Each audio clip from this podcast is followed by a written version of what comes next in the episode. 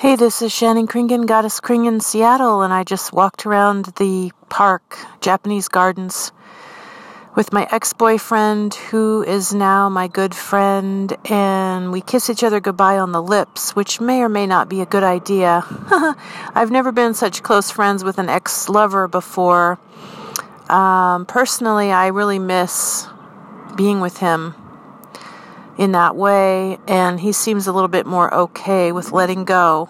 Although we do kiss each other on the lips, and I don't know if he's just trying to be nice to me. We're obviously still attracted to each other, um, but we're not fully compatible as a full time couple. So I feel kind of weird um, about what I'm doing because my boundaries are strange. I still love him. I know we love each other as friends, but we're also attracted to each other. So I never seem to have conventional relationships. Uh, so, because I know that conventional people would say, oh, you need to let him go, you need to not interact with him, or if you do hang out with him, do not kiss him on the lips when you say goodbye, because how are you ever going to date somebody else if you keep kissing him on the lips?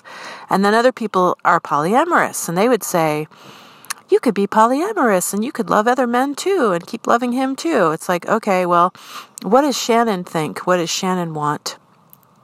Um, because of the way I was raised, I feel like I neglect myself and abandon myself and don't pay enough attention to myself because I tend to think that when I'm, I don't know how to explain it.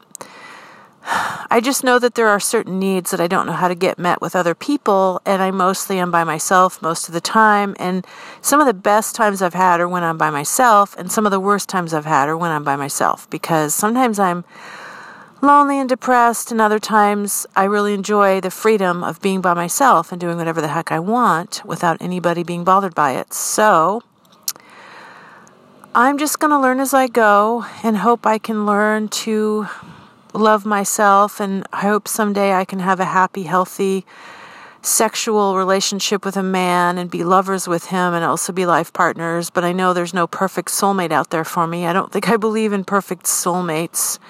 Um, but I do believe in sometimes things fitting with people and people being compatible. I don't think I'm ever going to have um, the courage to live with somebody, but maybe I need to stop beating myself up because I have Section 8 rent and I don't want to give that up. Because rent in Seattle is outrageous and my rent's only a third of my income, which is amazing.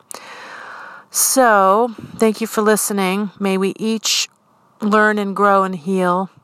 Healing Reveals the Dreams. I just took some beautiful photos of buka, flower petals, and zoomed in, and we got to see a duck with her, a mama duck with her little baby ducklings, and there was lots of beautiful things that we saw. So, thank you for listening. Okay, bye.